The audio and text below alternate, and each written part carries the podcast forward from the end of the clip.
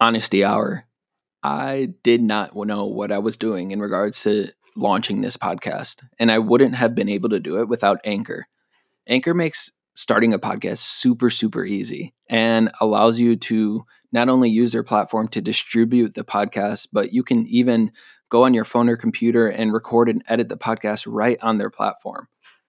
Best of all, it's totally, totally free. So if you're interested in starting a podcast, download the Anchor app or go to anchor.fm to get started today.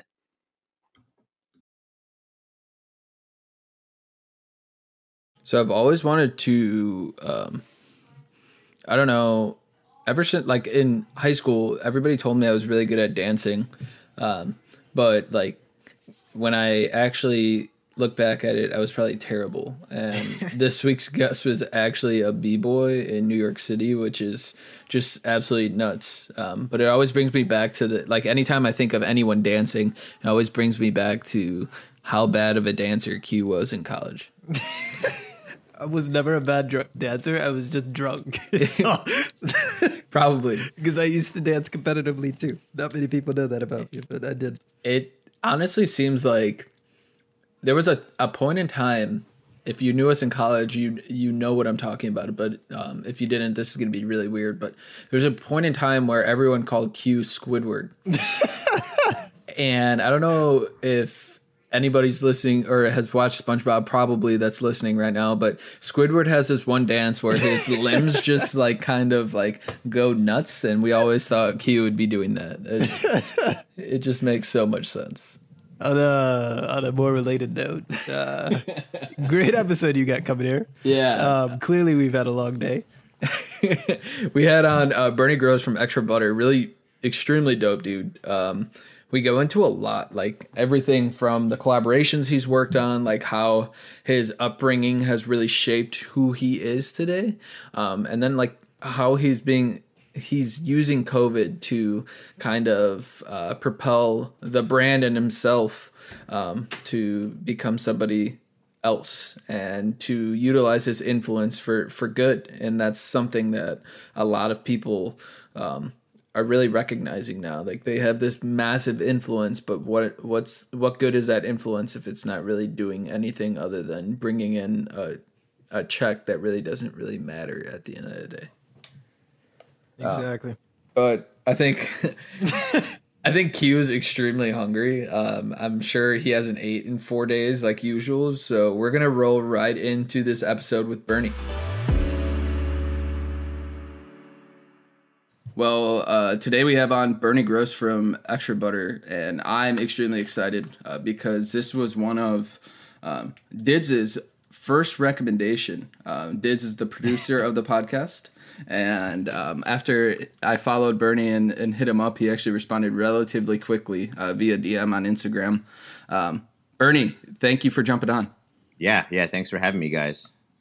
Yeah, no, no problem. I, I think uh, there's a ton of people that um, are listening today that we've taken them throughout uh, s- almost seven or at the at the point of this podcast seven chapters to say of this podcast. And we've gone through it's really we started the podcast when we first started our business. And it's been really cool just seeing the transition from uh, who we're interviewing and everything like that and just hearing the overall I, I feel like the the conversations have gotten progressively smarter um, to say, and I think you're uh, you fit in perfectly with the the smarter conversations that we we're continuing to have. Do you want to go into who you are and what you do and and where you come from?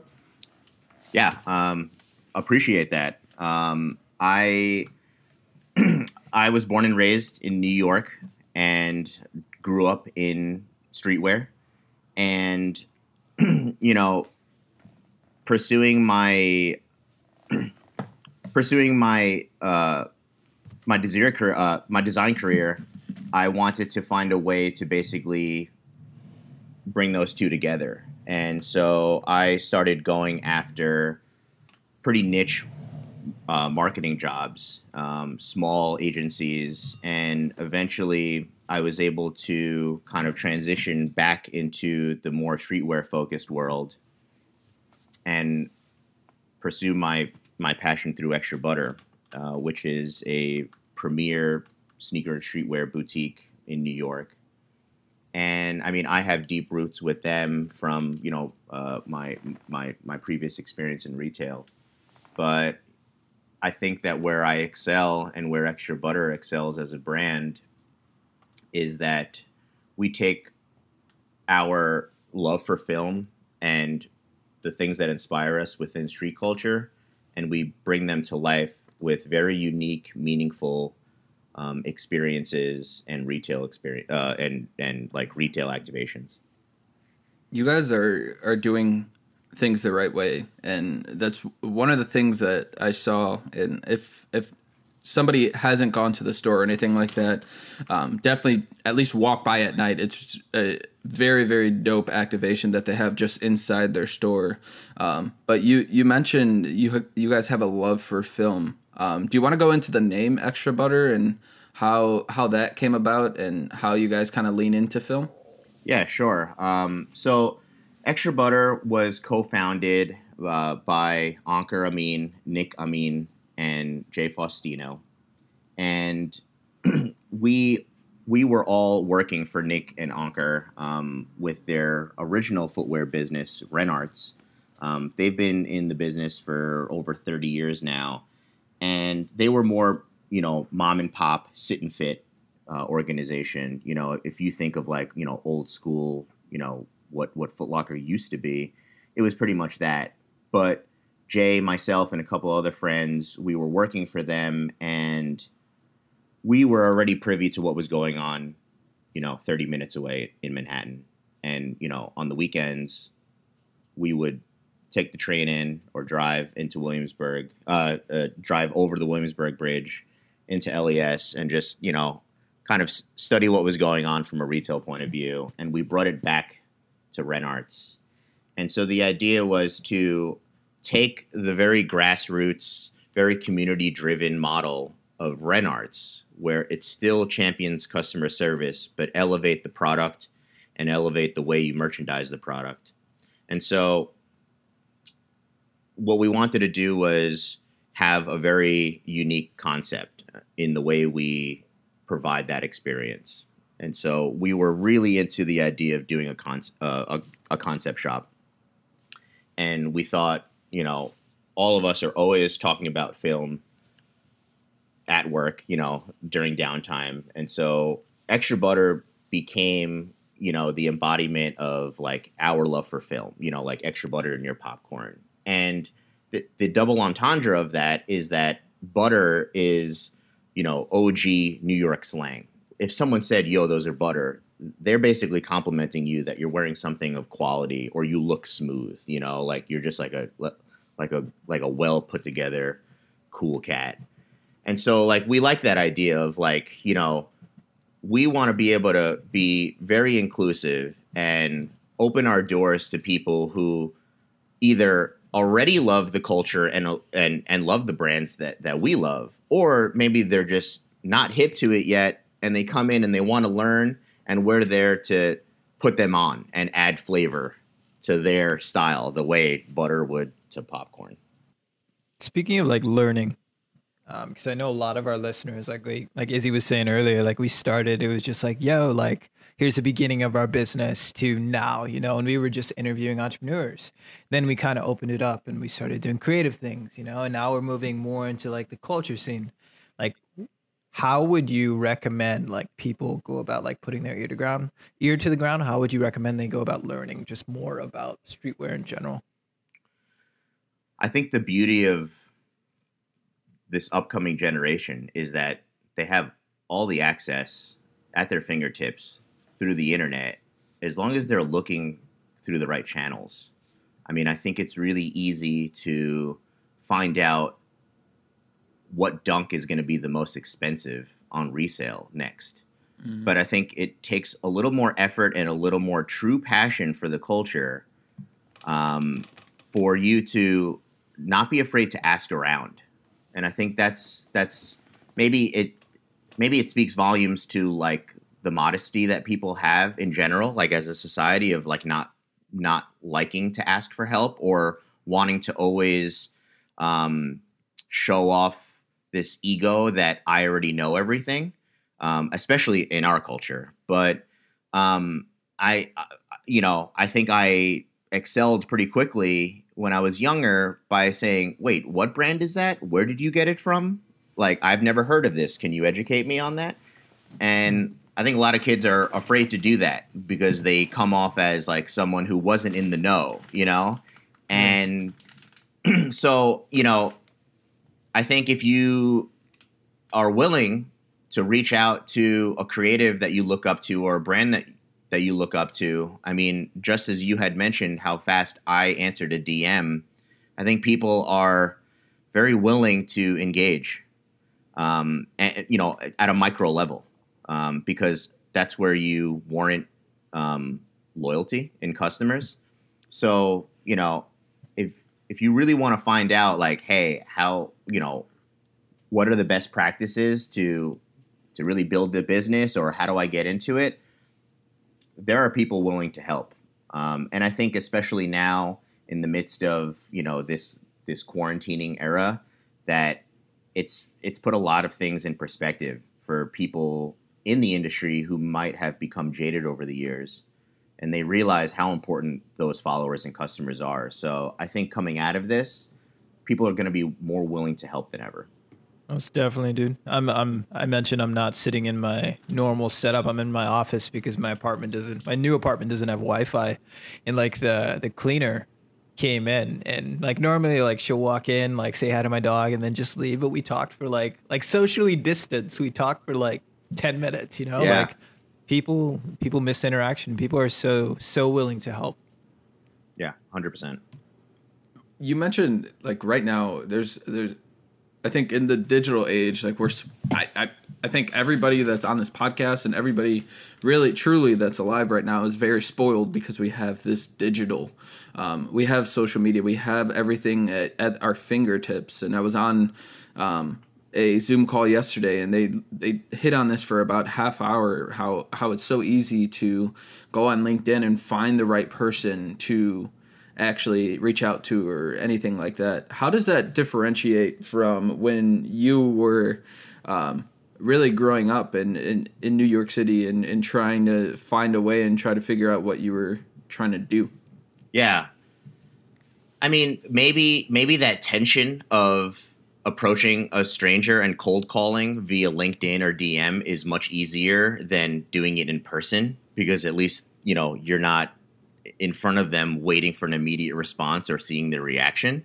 Um, but I mean, I used to recognize people from like behind the scenes of my favorite, you know, companies and blogs and again doing that research you know i i would find out wait who's the designer behind this brand? Who's the owner? You know you know like what person blogs you know for you know for this site?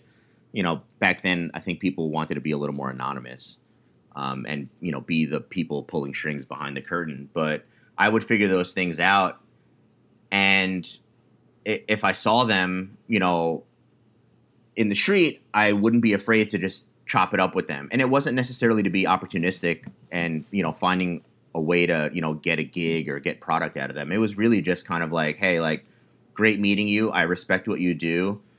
You know, maybe in the future, you know, without catching you off guard on the street, maybe we can, you know, spend some time and have a chat and pick your brain. I mean, that's exactly how I got into the business um, of of blogging. Um, I was the first intern at Freshness Mag, and back nice. then, um, you know, Freshness Mag was, you know, the the like the little street informant of uh, of like New York streetwear, um, and you know the two guys that founded it, Dan Wang and Yu Ming Wu, you know, both pretty quiet, chill guys, and they just loved the culture, and so they just wanted to share those those experiences with with everyone, and so, you know, I followed the blog, I loved it, and again, like don't know. Don't I don't even remember how I figured out what they look like, but I was lining up for for a sneaker. I remember it. It was it was for the Clark Kent 112 pack.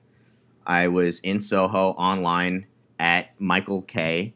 And I saw these two guys taking photos, and for some reason something clicked, and I was like, "Oh, that's them from Freshness." And I got out of the line. I lost my spot, and I was just like, "Yo, love what you guys do. I want to intern for you." And they were like, "We don't really take interns. Like, we're a pretty small operation." And I shrugged it off. Got back on the back of the line now. Waited an extra hour, um, and whatever. Like, you know, I, I still got my shoes, so it wasn't a complete loss. But you know, I I got their contact and I followed up maybe about three months later, and I was like, "Look, I really want to work with you guys. You know, I I want to help however I can." And you know they were like look coincidentally we're trying to launch a new feature on the site. It was for like a shopping guide. We were like if you if you were willing to go around every shop take photos take information get all their brand rosters get like their store information we'll let you build that that part of the site. And that's what i did. And eventually it turned into um, you know a, a, um, a part-time gig you know a paying job and then at the time, Yu Ming had had ambition to launch a new site and, you know, had a small budget and he asked me to start blogging for that site. And that's what actually turned out to be sneaker news. Wow. So I went from interning for, you know, uh, you know, and, and, and being like this nagging, you know, intern, wanting to do everything I could for them, into blogging for Sneaker News. I helped them, I helped Yu Ming launch Sneaker Con. Um, and then all this time, I was still trying to do stuff on the side for EB, and and then I eventually got into you know a, a full time gig working for for agencies. So, you know, people ask me how do you become the creative director of Extra Butter, and I don't know the answer to that because that wasn't my goal. I just kind of meandered into that. Like you, everything that you've we've had a we had a conversation before this, and it was only supposed to be thirty minutes, and ended up being an hour long because there was so much that we needed to cover, uh, yeah. or we had to cover. It was an amazing conversation, and I, I everybody that we have on it, something comes back to. Uh, it always comes back to like their upbringing and how that has really reflected and really um, guided them into the path that they're they're now on. Can we can we go into that? I know you're uh, yeah, New York sure. City born and raised, but you have an interesting background in how how that really affects you today. yeah, yeah. So, um, you know, to to much of people's surprise, when you when you look up the name Bernie Gross, you're gonna think that I am some Jewish kid from New York, probably from Upper, you know, East Side. But um, I am actually I am I am Chinese Guatemalan Filipino um, with um, a, a background being raised as a Polish Jew.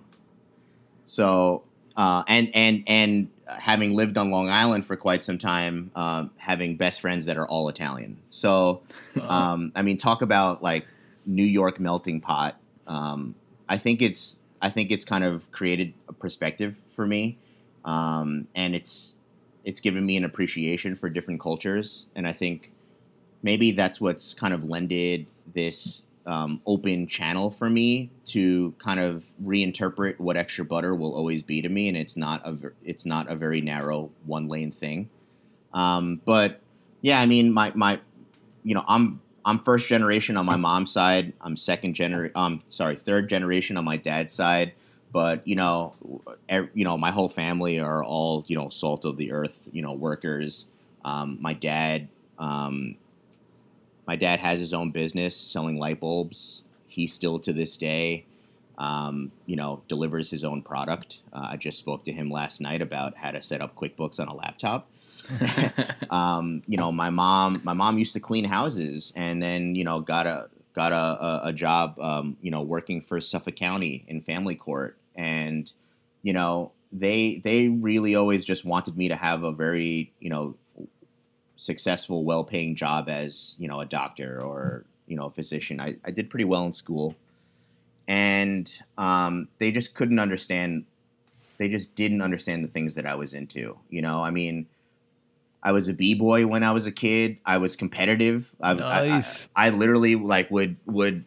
I mean, I would go around and actually enter battles. You know, I was in a crew and um, I would practice maybe like 30 hours a week. I mean, I was like, I was ripped back then. But um, yeah, I mean, I was a b boy. I was into sneakers. I would get in trouble for doing graffiti, and they just didn't understand it, you know, because they just saw like they just saw the academic side of me, you know, and Yeah. just the you know wanted to be you know to excel there. And um, I went to school originally in Albany for for audio engineering. I'm surprised I'm surprised they even let me do that. Um, and I got bored of that. You know, I, I got really sick of it because you know, and I'm not talking producing. I didn't want to be Pharrell. I wanted to be the guy next to Pharrell mastering an album, and that gets that gets boring because you have to take physics classes and understand the properties of a wavelength you know from like a decibel you know point of view. And i it just took the fun out of it and i i, I kind of felt lost and and albany w- just wasn't the right place for me. And so i you know i i I had to kind of figure things out and i i dropped out mid-semester took all my shit. I'm allowed to curse? Sorry. Yeah, you're fine. um, you know, you know, took all my shit home and I just kind of re recalibrated. I, I took a semester off, um, worked as a temp at, at, at Washington Mutual.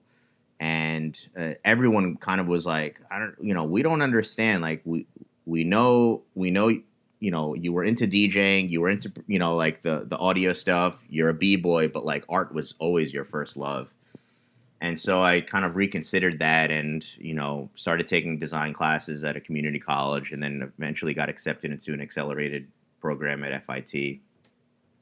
Um, and that's kind of like, I don't know, like I my my thing was always like, look, like as a graphic designer, I can take all the things that I'm into. Like if if there was if there was an assignment of like, hey, like work on branding, I would just be like, okay, I'm gonna work on extra butter like on, like on like a logo for extra butter a graphic for extra butter or like if like uh, a friend of mine like needed a flyer for like the next b-boy battle you know like i, I would just do that. But i've kind of taken all these things together and i think that's like i think maybe that's the reason why i have the the like my handle and my site is always bam it's bernie because there are so many people that know me from like the street culture as Bam, like that was my b boy name, Bam Nice. LaRock. And then people just know me as Bernie as a professional. And my thing was always like, no, I want to kind of like always live in this weird realm, like crossing the line where like I'm always doing both. Like if like if we had an event, and I've done this, like we had an ASICS event for our Kill Bill inspired uh, DL5 pack, and obviously like with like the famous scene from Crazy 88 we had this this party and i basically like we basically asked our b-boy friends to show up dressed like crazy 88 and just start getting down in the middle of the party. Nice. and so it was like like okay i have a business i have a marketing budget i have to put on a show for asics so then i'm gonna bring in my friends you know on the b-boy side. Uh, you know and and so it's it's really fun to kind of like always live in that realm and i think that's my niche um, and I'd like to try to keep it that way for as long as possible, you know. And and I think the b boy part is just like a huge part of kind of how I am as a person and how I think of extra butter, um, kind of as like a platform. Um, you know, in that culture, there's always this real emphasis on carrying the torch. You know, like if you come up with a signature style or moves um, or like an ethos for your, your crew, you want to be able to find like the next of kin, you know, the next up and coming dancer to like bestow those ideologies and those moves and that style. Um, and and then educate them on like, hey, like this guy put me on, like this crew is influential, this crew is is from your neighborhood, you should respect them. Um, and I don't see that in streetwear much. I think I think as the as the culture evolves very rapidly, people tend to forget what are the inspirations. For instance, a lot of people are really getting into dunks now, and they're seeing the dunk as this relevant thing because th- their current influencer, say Travis Scott and, and Virgil Abloh, are wearing them. But they have to realize that it's like six degrees of separation.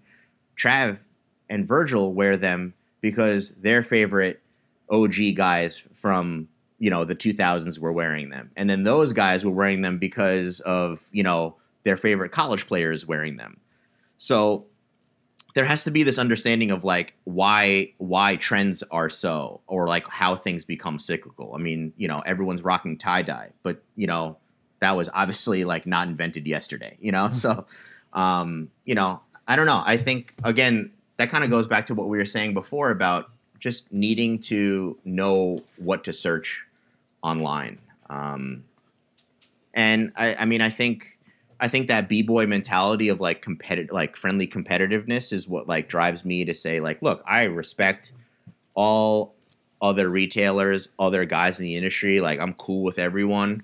Um, but there is that friendly competition of like, yo, like if I'm gonna come out with a sneaker or I come out with a North Face, like I love Supreme, but my my my strategy every time I do a, a North Face is that yo, I'm gonna do the best fucking one. I'm I'm gonna take them all out. Mm, I so like that. yeah, I really do like that. We Q always says like no matter what he's going to like I'm gonna fucking crush you. yeah, he's gonna Yeah. fucking crush us. And no, like you, you have to. You have to. I mean, I, I hope. I hope that. I hope that everyone watching The Last Dance understands that and appreciates it. exactly. I don't. Yes. Yeah, I don't. I don't think that. I, I mean, I, I, I, I heard rumors that the, the the whole reason why this finally came out is because Jordan got sick of the whole goat conversation amongst LeBron and Kobe Yep. but if anything, look, if anything, we just need, or the, the, the younger generation just needs to see someone else showing work ethic. That's it. Mhm. That's the only thing I get out of it is that kids need to see that you don't like, you can't always be nice. You, you, you're going to have to be aggressive to get what you want. You're to have to work your ass off. You're to have to hold people accountable. I'm not saying chastise them and, you know, and whatever, but I mean, people I don't know, kids hate confrontation. Uh, There's plenty of people that hate confrontation and my thing is just like, look, I can confront you without being an asshole. I can confront you without cursing you out. But if I expected more of you, if you're on my team, you're hired uh, as part of EB or I'm working with you as as a partner, I expect something out of you that meets the same level of um, not only ambition but ethic and execution as what I believe people hold up upon me. Thousand percent, dude. I was a I was a big Kobe fan, and like when I was growing up, like people were always like, "Yo, dude, you got to tame it down. You're too competitive. Like we don't really need to win. We're just here to play, you know." And I was always like, "What the fuck are you guys doing? Like I want to win. That's just who I am." And like Kobe was like the first person where it's like it doesn't matter if you're the bad guy. Like I'm gonna throw up 90 shots, and I don't care if I make 20, whatever, you know. Like no one else is shooting. That's just always how I've approached everything. And in the Jordan documentary, like I was watching and something that stuck with me and I, I think it's gonna stick with me forever. It was like when he played, like it didn't matter. Like if you were there, he played like it was the last time or like someone in there were only gonna see Jordan for the first time, you know? Like Yeah. that was the first time they were gonna mm-hmm. see you. And like there have been times in my career where I step on the stage and I'm just like, fuck it, you know, I'm just gonna speak and I'll get my check and whatever, like my brand's gonna carry me. And like I heard that and I'm like, shit, bro. Like, shit. Like, someone could. This is the first time they're going to see my art. This is the first time they're going to read my writing. This Yeah. is the first time they're going to see me speak. And that competitive spirit, dude, like in business and sports, it doesn't matter. That takes you so, so far. And I wish more people would just accept that. But it's everybody wants to please everybody. Yeah, I mean, this is I I totally agree with that, and maybe that also speaks to how social can be dangerous for mm-hmm. a personal brand or a business.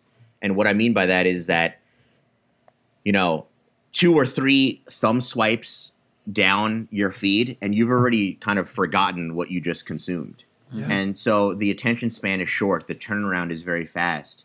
And so if you only have but a few seconds to capture someone's attention and impress them, then you have to go all out because the only thing that they're going to remember you from is what did you do last time, not what you did 5 years ago.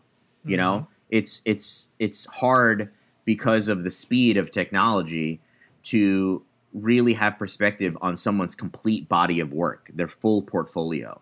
And so like yeah, I can be really proud of some shit that I did 5 years ago, but at the same time if my last collab was whack, then I'm whack. You know, like Yes. you know, like if if you know if you have if you have one really successful collab and you keep on fucking riding that thing for 10 Yep. years like you're like you're not relevant now you, you you did your thing back then but i want you to keep on pushing and pushing and continuing to inspire because you inspired me once you didn't you don't you don't like continue to, to inspire me doing the same thing you know Yes. like one hit one hit wonder syndrome. People yeah, write yeah. a song and then oh my god, I got to perform this song. Here's the same song. You Yeah. I know you like the song. Like and and you know what? Listen, uh, uh, and and and I don't I don't want to deflate anyone because there's still money to be had there.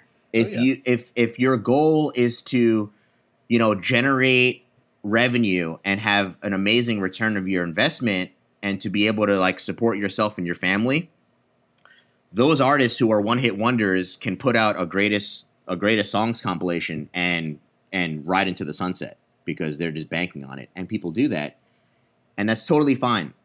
But i think people i think creatives who listen to podcasts and watch you know streams and go to talk panels they're there with the ambition to really have an understanding of being an innovative and you know progressive designer and artist and someone who like really pushes and challenges themselves. And so like there's a huge difference between being an artist and a designer i believe.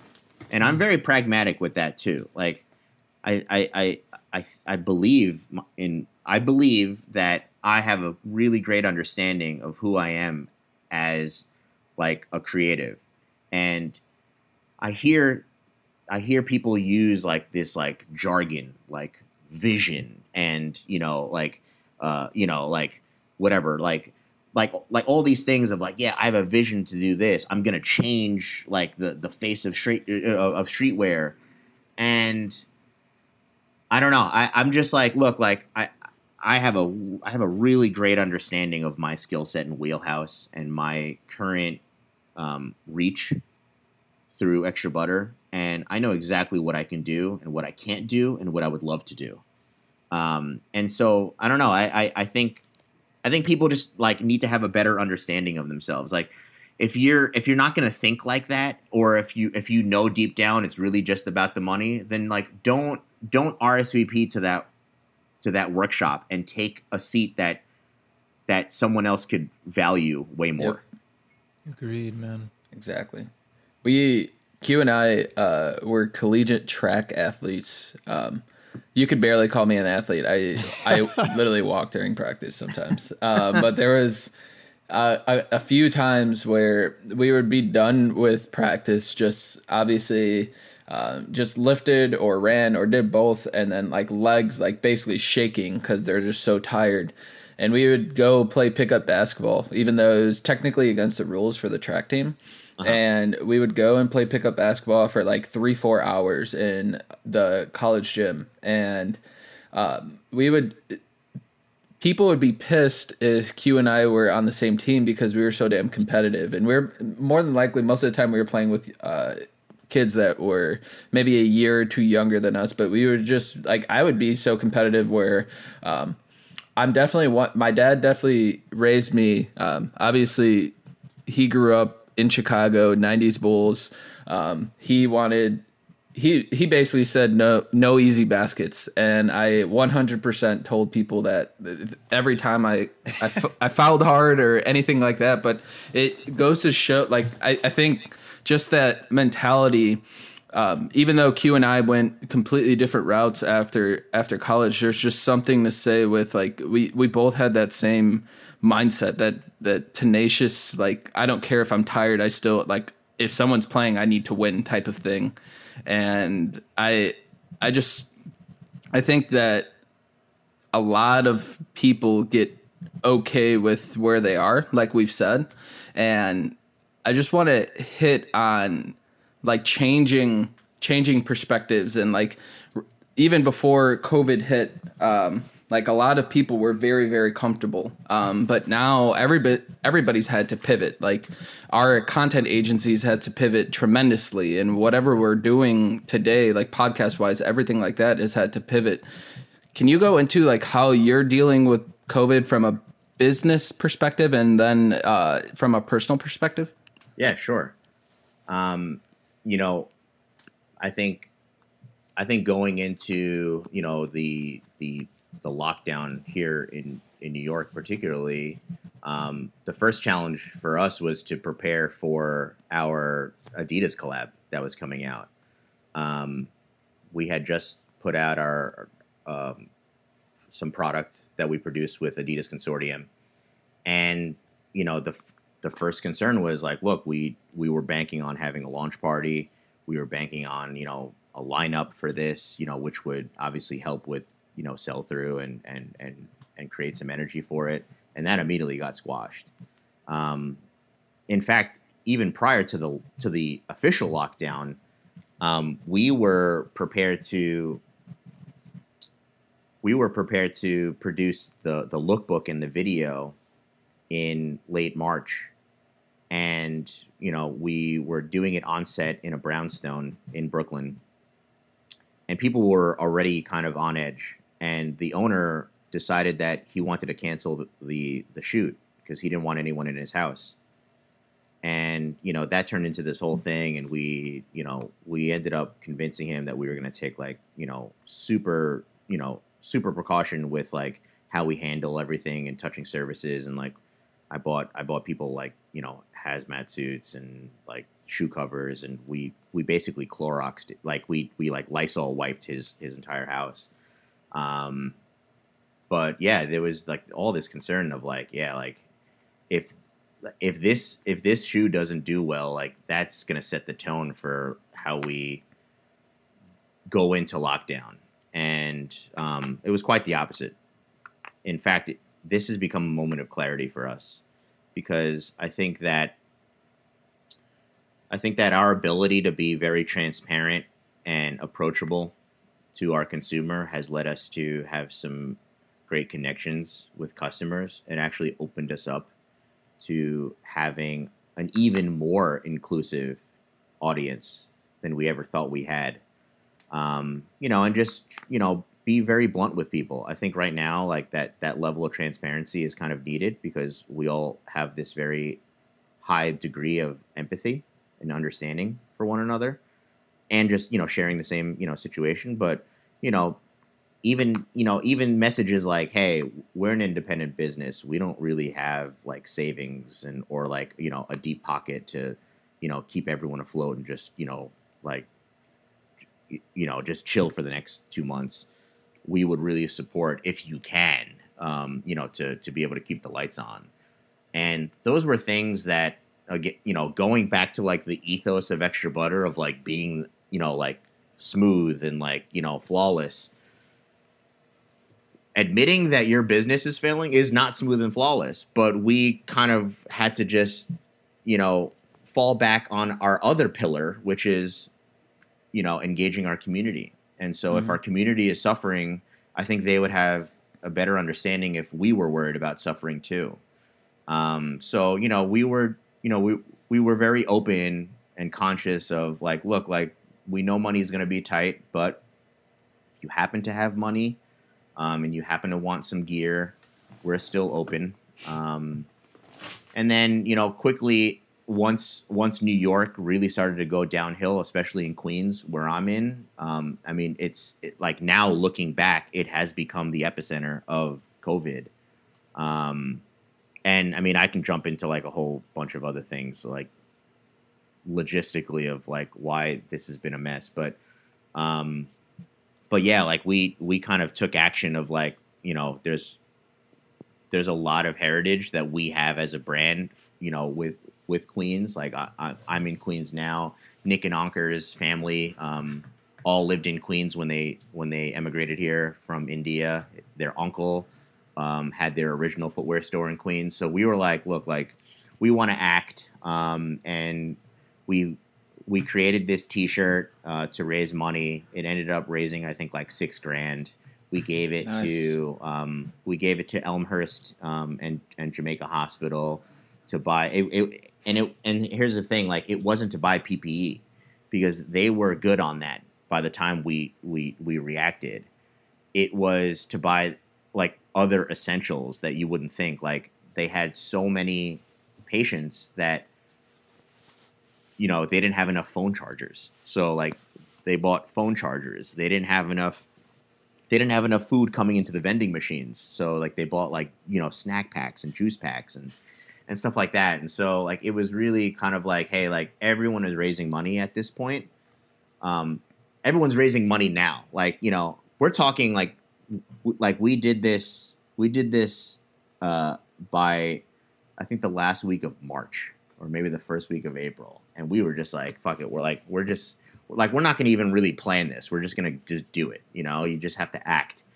When when someone's in danger, you just act. You know, so um, but now, like everyone's strategic, like, oh, we're doing this because it aligns with our brand and it helps with optics and like, you know, like yeah, like we're raising, you know, like money, PPE, all this bullshit, and we were like, whatever, like, look, but like we're gonna make sure like this money goes to the right person or people, or like, sorry, it's gonna it's gonna be managed by the right person to like, you know, turn this around and and and you know and and do good. Um, and I think you know I think like now that we're coming up on like 60 days or something, uh, you know, on lockdown, um, you know, people are like a little more casual, a little more comfortable with, you know, um, kind of like how how brands and, and retail is reacting. Um, and you know, you're seeing you're seeing all of these these bigger corporate doors um, clearly struggling. You know, I think I think yesterday or within the past couple of days I heard like Nordstrom, Neiman Marcus, J. Crew, Yep. um, you know, all filing uh, for bankruptcy, and it, it's rough. I'm, I'm not saying they deserve it or anything. I'm saying that this this has kind of created a pre- uh, like a precipice that forces retail at, and fashion as an industry to change. Um, I think I think coming out of this, everything everything is going to have to be reconsidered from the top down. You know, regardless if it's if it's mass wholesale or big box chain retail, um, if it's you know if it's private label, if it's direct to consumer, if it's you know uh, small business brick and mortar, I think everything's going to have to change, and I believe that us being small and being nimble will enable us to react fast, um, and the team that we have in place are also just smart thinkers. Um, you know, they're people that have ambition. You know, it's great when we have people that love the culture because, you know, it creates great conversation and great morale. But at the end of the day, we're a business. And so we just need people with the right acumen on the business side to help to help execute. Um, so I I hope I answered your question, you know, you know, in a way, but um, yeah, I, I, I No, think I did. think I think coming out of this, the most important thing is that coming out of this, I think we still have, um, I think we we still have a great audience, a great following. Um, you know, our engagement is super high. I'm really confident in the Extra Butter brand. Um, you know, I'm I'm I'm I'm happy with what we've been doing because we really just amplified everything that we've done in the past. Where whereas everyone else is almost playing catch up because they haven't worried about that the community out outreach and the and and like the community engagement. Um, so it, it's it's kind of worked out where the things that we've uh, the things that maybe others and maybe even ourselves have worried about wasting bandwidth in the past in terms of like the community stuff where it doesn't necessarily turn a profit is now the thing that's actually keeping us afloat because it has increased our our goodwill. Um, and on a personal level i mean I, I, I think i think this has been a great test for me personally. Um, you know i i I love being social, and you know, as a face of a brand, I'm I'm always kind of like in, in a room with people on the brand side, on the consumer side, and engaging. Um, but I also love being alone, um, and you know, being in my thoughts. And normally, when you hear someone say that, that alludes to something negative, and it's not. I think I I love having the time to kind of slow it down even though my work schedule is crazier than ever, but being home and like in a different setting allows me to think differently um, and just have perspective on what's really important. Um, you know, I'm I'm here to and and very fortunate to be with my girlfriend, who's like been like a super supportive, um, you know, element in this, um, and has been here to you know help sustain a lot of the things that I can't necessarily do on my own while while running the business from home. Um, but yeah, I, I mean, I think I think coming out of this, I have a better understanding, um, not to underestimate my voice to like my following or extra butters following. Um, you know, I think I, I think I've been a little modest, maybe shy uh, about like wanting to kind of boast about my past and my career and kind of I don't know I, I like that my my career has never been to like portray myself as a personal brand. It was just something that I wanted to challenge myself with. But I I also understand that my story inspires people and gives people a better understanding of how to how to be successful. Um, and some of the content that I've been posting, people, uh, you know, it, it's it's it's generated a lot of curiosity, and people are just hitting me up on DM and just be like, "Hey, like, you know, why did you, you know, design it this way? How come you didn't do this and that?" And so, um, you know, I've realized that I I have a platform to inspire, um, and you know, going back to you know my my freshness days, I I had a coworker who I didn't realize until very recently was a mentor of mine. I mean, he he he put me on to a lot of things, and just the way the way he interacted with me with with me was very nurturing.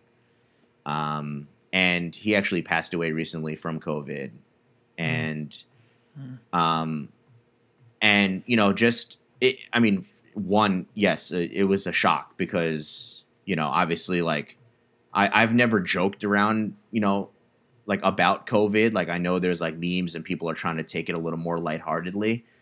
And I understand it. I'm not I'm not I'm not I'm not I'm not condescending on that. If that's how you cope, that's how you cope. But when someone you know passes away from it, it does become exponentially that more real. And when it was someone that I knew deep down was influential on me, but like it doesn't hit you until like you realize you've lost that person. Um, and seeing like the, like the seeing the outreach of other people in the industry be like, yo, like he was a real one. He was so smart. He would do this. He would do that. Um, it's kind of I don't know. It's it's it's created this this like um it's it's created this like bubble inside of me that like wants to now carry that torch. Like everything that he taught me in the way that he was very nurturing, I want to do that for other people. And so I have all this like wealth of knowledge, I have all these resources. I have a platform through EB. And I believe that now a big part of my purpose is not only for extra butter um, to excel in community outreach, but I, as an individual, really need to step it up and engage and empower um, the next creative. That's incredible. I um, I heard something, or someone commented something on a post I made a while back, and it, it essentially was like, "Hey, like I underestimate my significance. A lot of us underestimate our own significance, but something I've practiced." He went on to say is that write down a list of your accomplishments or write down who you are and then change the name on it you know put someone else's name on it he's like damn like i'd hire that person you know like yeah so many of us underestimate our our significance and really when there's so many people out there that need to hear exactly what we're what we're doing or exactly what we've done you know yeah exactly i there's a lot to say um, to people that have that recognize what you you have um, really that you you want to empower and you want to inspire um, the next generation really. And do you want to chat on like what's next for you? Like have you really hit on or really got into thinking like yeah i i'm, I'm gonna do this next um, do you know what's next i don't know what's next um, and i I would like I would like it to be that way um, for just a little more time. Um, I like that. You know, I think I think when you have instances like this, you know, like metaphorically, this is one giant car wreck, like at a, like a at a global scale, and I think you need time to process that car wreck, you know, and you know, kind of like you know whatever go go through your like your emotional recovery, go through your financial recovery, like all this stuff. Um, but I kind of want to be able to like now, like again, I've had that moment of clarity. I understand that I want to do more. I'm processing that. I want to sit back and now say, okay, with the resources at hand, with my current knowledge, and again, being pragmatic of what I know my capabilities are, how do I do that without just having the blind ambition of I'm going to go out and just fucking change the world? You know, again, I don't I don't want to be like that person who just blindly has ambition. Um, but I do believe that I want to continue um, engaging on, you know, on on these opportunities like you've given me to be able to speak to an audience and kind of share share you know my my my experiences and and and my insight on on the industry and the culture. Um, I want to try to have more um, in person workshops at the store. I mean, we we've always been pretty good at that with having talk panels, bringing in you know um, you know respectable names and and like voices of authority. But I think I want to be part of those conversations instead of just being the host or the moderator. Um, and just maybe getting back to doing more like hands-on. Um, you know, I think I think with everyone being so bored, they're they're trying to find crafts that entertain them, and I think that's something that I'm I'm really good at, and I just don't have the time for it. So if I'm gonna find time, might as well do it with 50 other people around me where I can like share that experience and they can learn something from me and I can learn something from them. So, you know, whether it be, you know, screen printing courses or, you know, like cut and sew courses, um, I want to re- like reach out to friends and say like, Hey, like, you know, I, I, I know you feel some type of way too coming out of this and I will let you process it, but you know, maybe we can just kind of work together.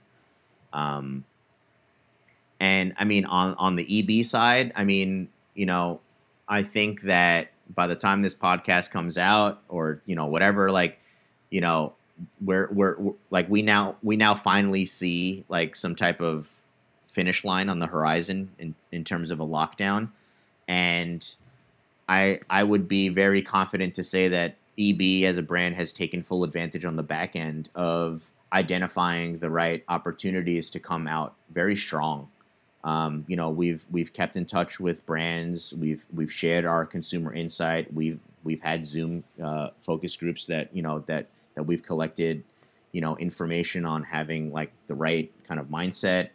Um, and we've all been keeping busy, and like I've already locked in like three, four collabs.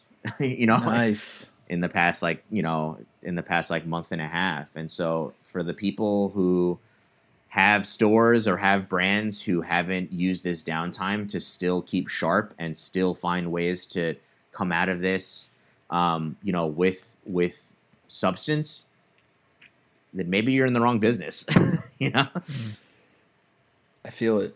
I feel. I'd it. love to get your perspective on like what's next from like an industry perspective, because like there's this beautiful blend between like fashion and arts and music and video games yeah. and all these different things that you could throw into this melting pot, you know, like Apex Legends hype beast skin or League of Legends partnering with Louis, you know, like right things like that. Like where do you see it going? Like what's next? What should be what should people be paying attention to? I don't know if I have an answer to what people should be paying attention to, but I think people should just have this have I don't know. I, I, I think people should be primed to expect anything. Is is, mm. is hmm. basically what I'm saying. Is that um, the internet makes the world much smaller and it blends genres and it it blends communities. And so niche isn't necessarily niche anymore. You know, you can't say hmm. that streetwear is for only people in the know when Virgil Abloh is the fucking creative director of Louis Vuitton. Like people mm-hmm. know where to find the right resources and the right and the right, you know, like inspiration. So um I think that said, like things are blending together and therefore in like sources of inspiration have become wider so you know back in the day like if you were if i don't know if you were into say graffiti that that basically alluded to you have to listen to like 90s boom bap rap. You have to be like disenfranchised. You have mm-hmm. to wear like some type of like shitty skate brand shoe. You know what i'm saying? And that's not the case anymore you know? Like you know a kid a kid can be wearing a Bape shirt and you know uh uh like watch Food Network and not be ashamed of it and listen to t- like to Taylor Swift. It could like cuz that could just be a thing that you're into. Like as long as it's like meaningful and impactful to you, I think kids are going to find different inspiration. And I think that crossbreeding is what's essential for evolution anyway. So um, you know, the fact that we're seeing gaming getting integrated, the fact that we're seeing, you know, uh, like global, globally scale uh, uh, artists becoming influencers. You know, the fact that streetwear designers or guys that are part of streetwear are, you know, now you know working for bigger brands. It's it's inevitable. You know, and so people don't like to see that change I, I get it. Like there are purists, and a part of me is still purist, where I'm just like, man, like it's not what it used to be. But if I'm doing the same thing for 30 years, it's it's it's not it's not meaningful then. It's it's it's not like I'm gonna look back and say like, man, like that has become so monotonous. Um, and I think that also impedes on you know your ability to create a career out of it. You know, if streetwear stays the same and it's it's only the same amount of brands, then there's a cap to job availability. The second you start collabing with gaming, the second you start partnering for different activations, it's creating opportunity for the next kid to find a job in this culture and in this industry to to not only make a name for himself and challenge himself, but put bread on the table. Retweet, man. Retweet. I love that. Yeah, appreciate it. That's dope. The the biggest the biggest takeaway I have is, you know, especially coming out of this, basically, is to not be afraid to just go out and get it. You know, I mm-hmm. I, I I think I think the biggest problem even though I, I, you know we started this conversation with me saying like man like the world is at is at you know is at your fingertips. I think the problem is like yourself sometimes. People get into their heads and they worry about all these little details of like I have to first have I I first have to have a portfolio. Wait, I then have to have the illest site. Wait, is this a cool looking theme that I have to download? Wait, I need a logo. No. Like just get the shit out. Just if you have one yep. design and you like it, send it to somebody and say, "Hey, this is what I can do. Are you interested? I won't worry about building my portfolio. I'll build your brand, you know? And like, I, I, I keep saying this. I, I, have always said this thing to my friends, but I, I want to share this with everyone. Like, there is such a thing called paralysis analysis, where you worry about the details too much that you never end up actually doing anything because you're so goddamn worried that someone's going to reject you for those small details. And you have to realize that like ambition is a really simple idea. It's that you want to do something big. And so if if you say you want to do something big and you express that, no one is going to say, "Ah, but you didn't have a dope logo though." Like no, like you aspire to to do something. And so, you know, get out there and for the remainder of quarantine build build your skill set, build your wheelhouse. Go on YouTube figure out how to use Illustrator, figure out how to use 3D CADs, and then fuck up and then realize that that's not what you're into. I mean, that's a huge that's a huge part of it too. Is you know someone wants to become a great a creative director, but then they realize like maybe they fucking hate marketing or hate working with brands or you know don't necessarily want to learn digital programs. Okay, so then become a fine artist, but that's okay you know but the the whole part is like you have to kind of fuck up and realize what you are and aren't good at so that you can be more self-aware of yourself and figure out how to like come out of this with the right direction of you know how to propel yourself. It's not just about you know putting yourself in like a cannon and shooting yourself out into the sky. It's at what degree and what like longitude. Hmm. I feel it. Dude, I love that. I, I love your overall attitude towards everything. I I, I, I truly like it, I the word keeps coming up, but like ten, tenacity is just like I I don't think had you gone the the Albany route and didn't drop out, I have a feeling that you would have made shit happen no matter what. And that's just that has something to say with just like who you are and you how you approach this thing called life. And Yeah. um, it's it's amazing, and I there's a ton of uh, other things that you guys are working on, and I don't want you to go crazy into like what you're working on or anything like that. But do you want to go into uh, as we wrap up here? Do you want to go into like what you're really excited for uh, in the next couple months? Sure. Um, I mean, we have um, we have a couple of things in the pipeline. Um, uh, I won't share. Yeah, you're right. I won't. I won't share too much, but I mean, we definitely have a couple of more footwear collabs. Um, you know that we have in the mix. Um, you're gonna see some some fun stuff with us and and Asics. Um, Nice. uh, we have some some some pretty um, fun things with. Um, I mean, when when we reopen, hopefully, you know, with the right protocol, we're still going to have some dope build outs.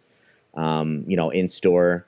Um, but yeah, I mean, yeah, I mean, eh, you know, people people who are familiar with some of our previous collabs and partnerships with, say, you know, Nike, Adidas, Asics, Saucony, North Face, you're gonna still see that stuff, um, you know, in the pipeline. It's just it's just really the question of, um, you know, when, uh, you know, with everyone kind of re-strategizing. Dig that. Dig that.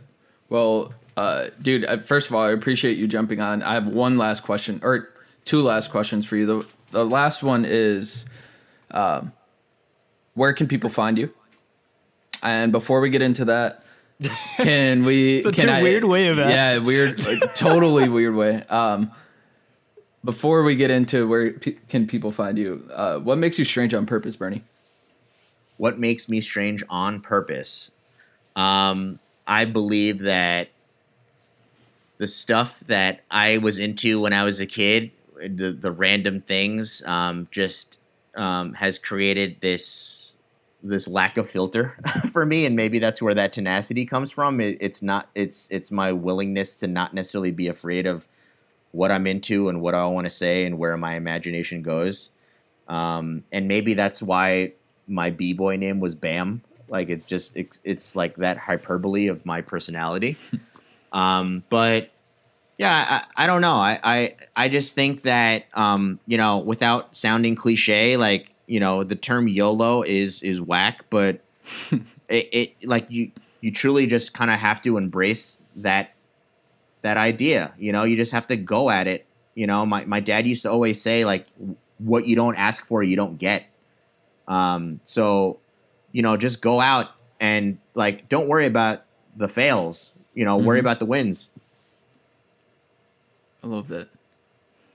And then he asked really weird, but where, where can people find out more?